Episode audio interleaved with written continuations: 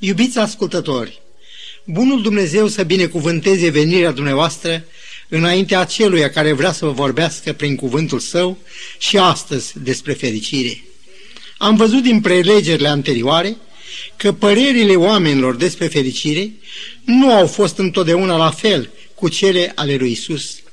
Refuz să cred că omul nu este sincer cel puțin cu el însuși atunci când caută fericirea. Și unde au dus toate strădanile oamenilor în goana lor după fericire? Să lăsăm tot pe Domnul să ne vorbească.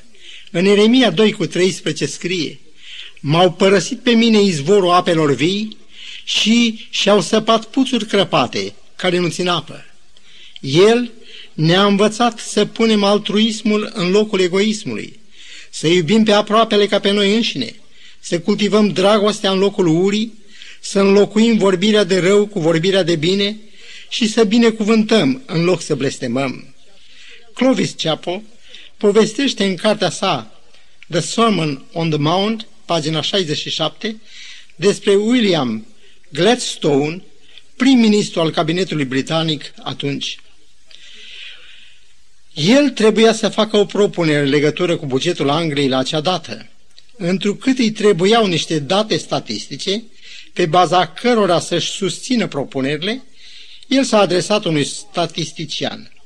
Acesta a făcut însă o greșeală, dar cum Gladstone nu se îndoia de corectitudinea datelor furnizate, nu le-a mai verificat, ci a mers direct în Camera Comunelor, unde și-a ținut discursul, folosind ca argumente acele cifre inexacte.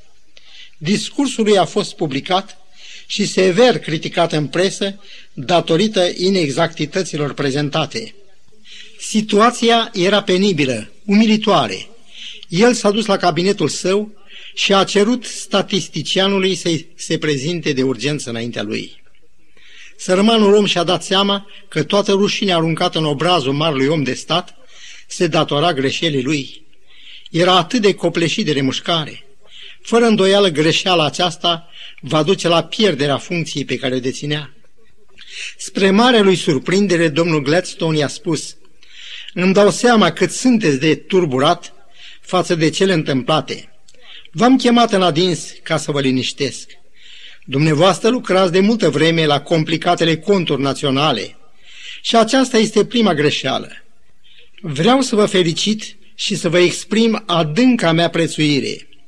În Isaia 50 cu 4 scrie, Domnul mi-a dat o limbă iscusită ca să știu să învioresc cu vorba pe cel doborât de întristare. Ce minunat exemplu! Admirăm mărinimia și bunătatea acestui om care se uită pe sine și ocara ce i s-a adus în public. Ochii lui nu se opresc asupra unei singure greșeli. El știe să exprime cuvinte de reală apreciere.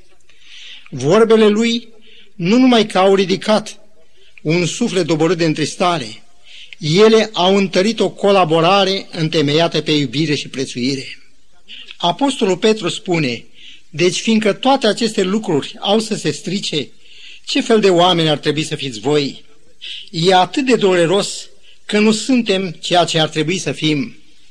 Nădăjduiesc că fericirea de care vrem să ne ocupăm astăzi va lărgi orizontul cunoașterii vrerii lui Dumnezeu și ne va și arăta o cărare mai puțin umblată, dar care duce în mod sigur la fericire. Să citim în Evanghelie după Matei la capitolul 5, versetul 7. Ferice de cei milostivi, că cei vor avea parte de milă. Cunosc cazul unui bun prieten al meu, al cărui voce s-a stins. Abia mai putea vorbi în șoaptă. A venit cu mari speranțe în America. Medicii Universității din Loma Linda l-au operat fără bani. Am fost martor când, ca urmare a acelei operații miraculoase, omul a vorbit cu cei dragi ai lui din țară. Câtă bucurie pe toți cei ce au auzit fericita veste! Dar echipa de medici care l-a operat. Cine poate descrie fericirea aceluia care salvează de la nec pe cineva? Sau transformă o nenorocire în bucurie? Ferice de cei milostivi! Există o fericire reală în sensibilitatea față de cel în nevoie. Actele de milostenie Domnul le compară cu strângerea unor comori în cer. Iată ce spune în privința aceasta Mântuitorul. dați și vi se va da, ba încă vi se va turna în sân o măsură bună, îndesată și clătinată, care se va vărsa pe deasupra, căci cu ce măsură măsurați, vi se va măsura. În capitolul 29 al cărții lui Iov, ni se vorbește despre acest om atât de răsplătit de Dumnezeu pentru milostenile sale. La începutul cărții sale ni se spune că era cel mai cu vază din toți locuitorii răsăritului. Faima lui sta tocmai în legătura lui cu Domnul. Vreau să spicuiesc câteva expresii pe care probabil că nu le găsim nicăieri în altă parte, deși iubirea lui Dumnezeu a vorbit de la un capăt la celălalt al volumului sacru, cu o gingășie pentru care nici limba, nici experiența omenească nu găsesc termen de comparație. De la versetul 2 până la versetul 5 el spune Mă păzea Dumnezeu, candela lui strălucea deasupra capului meu, lumina lui mă călăuzea în întuneric, Dumnezeu veghea ca un prieten peste cortul meu, cel atotputernic era cu mine. Și ca urmare a prezenții celui atotputernic, el zice în versetul 6, mi se scăldau pașii în smântână și stânca vărsa lângă mine păraie de unde lemn. În versetele 8 și 9 el spune, tinerii se trăgeau înapoi la apropierea mea, bătrânii se sculau în picioare, mai mari își opreau cuvântările.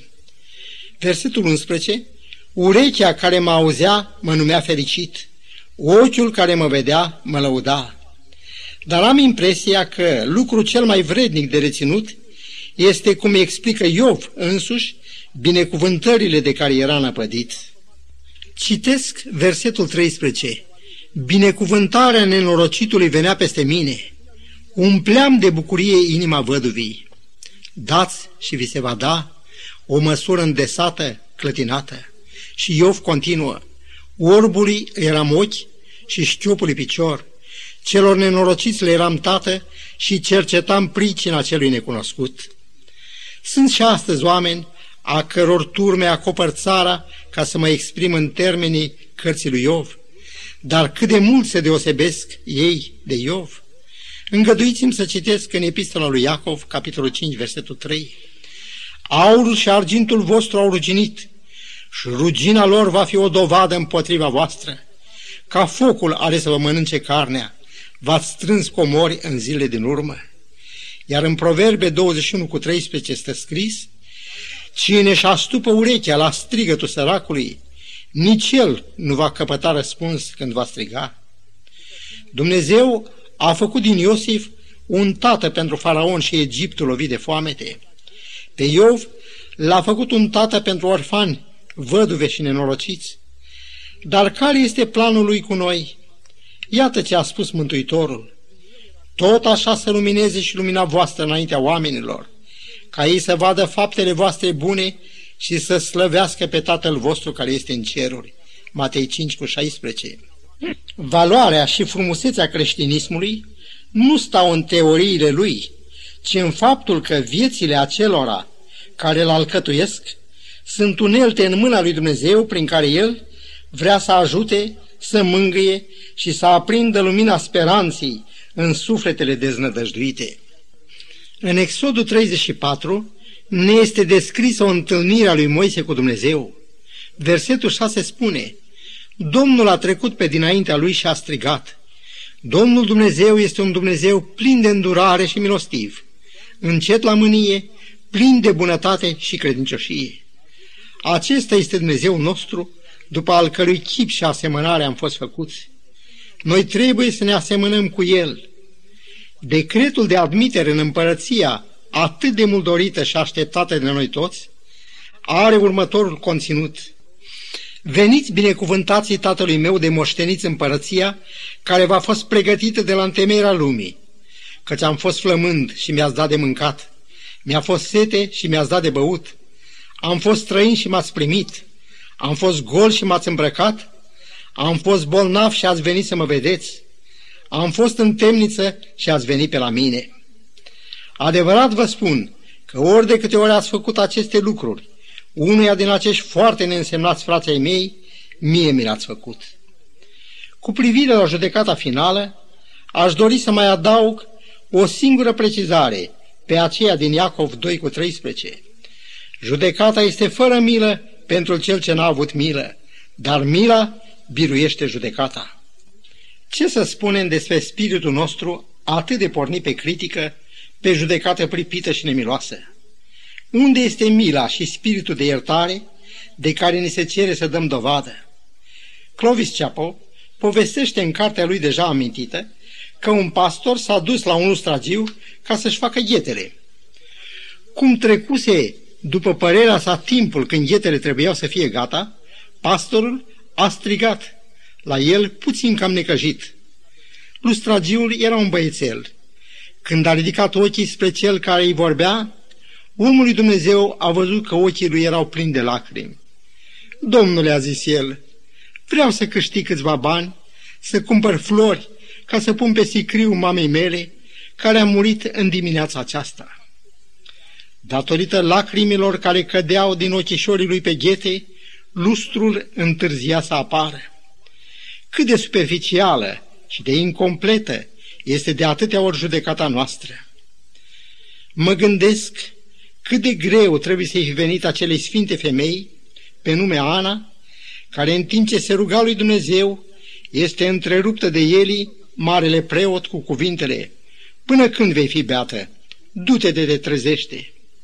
Cu demnitate, cu un calm îngeresc și cu o stăpânire de sine remarcabilă, i-a răspuns, Nu, domnul meu, eu sunt o femeie care suferă în inima ei și n-am băut nici vin, nici băutură amecitoare, ci îmi vărsam sufletul înaintea Domnului. Ana nu este singura care a suferit pe nedrept și care este atât de mărinimoasă în fața provocării. Iosef a suferit din partea fraților lui și cu câtă generozitate i-a tratat. Moise a suferit din partea fratelui lui Aaron și a surorii lui Maria. Dar Moise, când Maria a fost lovită de lepră, nu a spus, Domnul i-a dat ce merita, ci el s-a rugat pentru ea.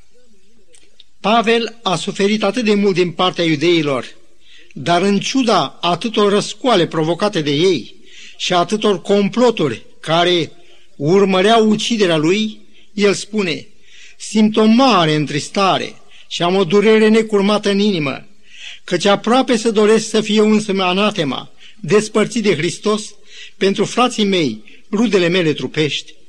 Pavel și Moise nu au resentimente față de cei care le-au provocat atâtea suferințe.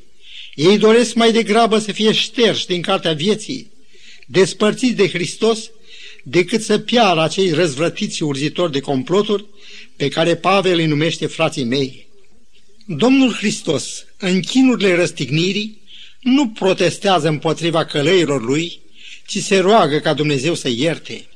În 1 Corinteni 10 cu 11 scrie, aceste lucruri li s-au întâmplat ca să ne slujească drept pilde și au fost scrise pentru învățătura noastră peste care au venit sfârșiturile veacurilor. Ferice de cei milostivi, că cei vor avea parte de milă. Ei sunt blânzi ca Isus, iartă ca Isus și iubesc ca Isus.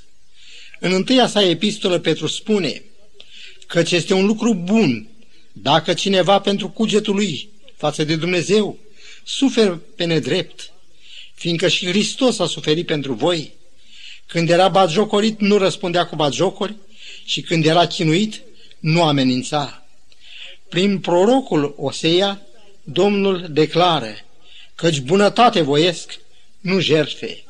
Puse alături bunătatea și jertfa, Domnul voiește mila, căci dacă jertfele erau aduse din averi, mila este adusă din suflet. În revista This Times a apărut o istorisire sub semnătura lui Caris Lauda despre o învățătoare de țară, pe nume domnișoara Miller, care se afla în spitalul din satul acela la un pas de moarte. Doctor și asistente lucrau cu înfrigurare să nu lase să se stingă scânteie de viață atât de amenințată de somnul ei letargic, când o bătaie foarte delicată s-a auzit în ușă. Un băiețel de la grădinița domnșoarei Miller stătea în fața ușii cu un buchețel de flori în mână pe care tocmai le strânsese în dimineața aceea de primăvară. Când asistenta i-a spus că nu era îngăduit niciunui vizitator să intre, copilașul i-a răspuns, Nu vreau să-i vorbesc, vreau numai să o iubesc. Tocmai când asistenta închidea ușa, doctorul care auzise ultimele cuvinte ale micuțului vizitator a zis, Lasă-l să intre. Noi am făcut tot ce am putut face. Știința s-a dovedit neputincioasă, dar cred în puterea dragostei. Ea s-a dus numai decât și a adus înapoi pe băiețelul care plângea cu sughițuri. L-a așezat pe un scaun lângă patul domnișoarei Miller și i-a pus mânuța cu florile în palma deschisă și aproape rece a învățătoarei. Aceasta a făcut-o să tresară ușor. Domnișoară Miller, a zis el, nu vreau să vă vorbesc, vreau doar să vă iubesc. Când după circa un ceas, una din asistente a revenit în cameră, băiețelul și cu învățătoarea lui stăteau de vorbă. Cât de mare este puterea dragostii! Acest copilaș a făcut ceea ce n-au putut să facă doctori, asistente și toată știința lor la un loc. Cât de mare este puterea dragostei! Un buchețel de flori, o privire caldă din niște ochișori în care lacrimile nu se uscaseră încă și câteva cuvinte în care exprimă cu atâta gingașă nevinovăție iubirea lui pentru ea, au lucrat ca un elixir pentru sărmana suferindă. Ne bazăm pe spitale mari, cu tehnică atât de avansată, avem colegii și fel de fel de instituții de învățământ și pe deasupra avem biserici frumoase de care ne simțim atât de fericiți. Dar dacă în toate aceste așezăminte nu este prezentă dragostea care nu caută folosul ei, dragostea care slujește cu uitare de sine, mă tem că totul nu e decât o mașinărie care poate să facă lucruri de valoare, dar care nu poate să șteargă nici lacrimi, nici să ridice suflete doborâte de întristare. Când Domnul a ales mila în locul jertfei, el a văzut că grija duioasă, chiar a unui copil, poate să săvârșească lucruri pe care tehnica și toată aparatura ei, lipsită de suflet, nu le poate realiza. Ellen G. White, în cartea sa Beatitudes, pagina 38, scrie Vorbe blânde, priviri prietenoase, cuvinte de prețuire, ar fi pentru mulți care luptă cu viața și cu singurătatea ca un pahar de apă rece pentru un suflet însetat. Un cuvânt prin care cineva să simte că e iubit, o faptă de bunătate, a ridica poveri care apasă greu pe unii umeri. Una dintre cele mai frumoase lecții privitoare la milă, la solidaritatea care trebuie să existe între oameni, o găsim în pilda samariteanului milos. Pilda istorisește că un om a căzut între tâlhari, a fost dezbrăcat, jefuit, bătut și lăsat aproape mort. Pe același drum au trecut un preot și un levit, dar, după ce l-au văzut, au trecut înainte pe alături.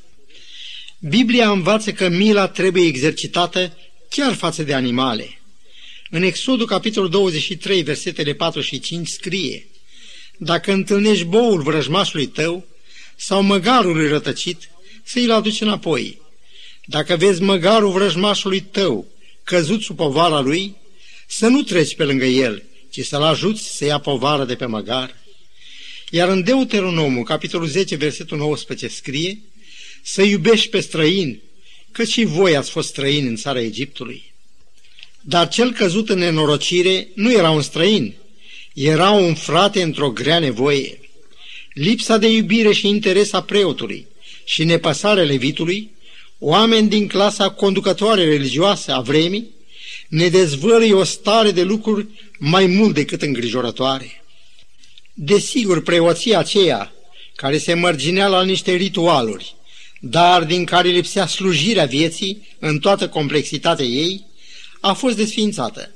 Apostolul Petru, adresându-se obștei credincioșilor în prima sa epistolă la capitolul 2, versetul 9, spune Voi însă sunteți o seminție aleasă, o preoție împărătească, un neam sfânt, un popor pe care Dumnezeu și l-a câștigat ca să fie al lui, ca să vestiți puterile minunate a celui ce va chema din întuneric la lumina sa minunată. Ce simbol este acel samaritean? El se pleacă spre cel care în alte împrejurări nu l-ar fi băgat în seamă. Exclusivismul religios nu îi îngăduia să-și zică frate, dar el îi leagă rănile, îl suie pe asinul lui, îl duce și îl dă în grija unui hangiu, plătește doi dinari pentru el și spune, ce vei cheltui, îți voi plăti înapoi la întoarcere. Mila despre care vorbește fericire de azi mai are o față, aceea prezentată de pilda samariteanului milos. Cel căzut între tâlhari este un simbol al omenirii de azi, căzută sub influența mâniei întunericului. Apostolul Pavel scrie, căci noi nu avem de luptat împotriva cărnii și sângelui, ci împotriva stăpânitorilor întunericului acestui veac, împotriva duhurilor răutății care sunt în locurile cerești. Efeseni, capitolul 6, versetul 12. Sau, ca să fiu mai pe înțeles, să citim și în Apocalipsa, capitolul 12, versetul 12. Vai de voi, pământ și mare, căci diavolul s-a pogorât la voi, cuprins de o mânie mare, fiindcă știe că are puțină vreme. Mânia lui se revarsă ca un potop de întuneric peste omenire, prin reviste pornografice și literatură decadentă, prin muzică, cinematografie și televiziune, puse în slujba patimilor, violenței, desfrâului. Un ziarist din Los Angeles a socotit că până la vârsta de 13 ani, un copil a văzut 13.000 de omoruri la televiziune, iar redactorul Henry J. Taylor a scris în Herald Examiner din 29 februarie 1968, Los Angeles, că televiziunea a ajuns un alt impresionabil, petrec mai mult timp la picioarele acestui al treilea părinte decât ascultă la părinții lui adevărați. Și când vă dați seama că repetiții după repetiții, hrana televiziunii, crime, violență și lucruri josnice puse în scenă, dimineața, la prânz și seara, și acestea, cum spune autorul, ani în șir. O, Doamne, dă-ne, te rugăm, mila acelui samaritean, dă-ne înțelepciunea Ta și putere de la Duhul Tău cel Sfânt, ca să salvăm de la mânia dezlănțuită cu atâta furie a întunericului pe copiii noștri, pe copiii Tăi și sufletele noastre. În numele Domnului Hristos. Amin.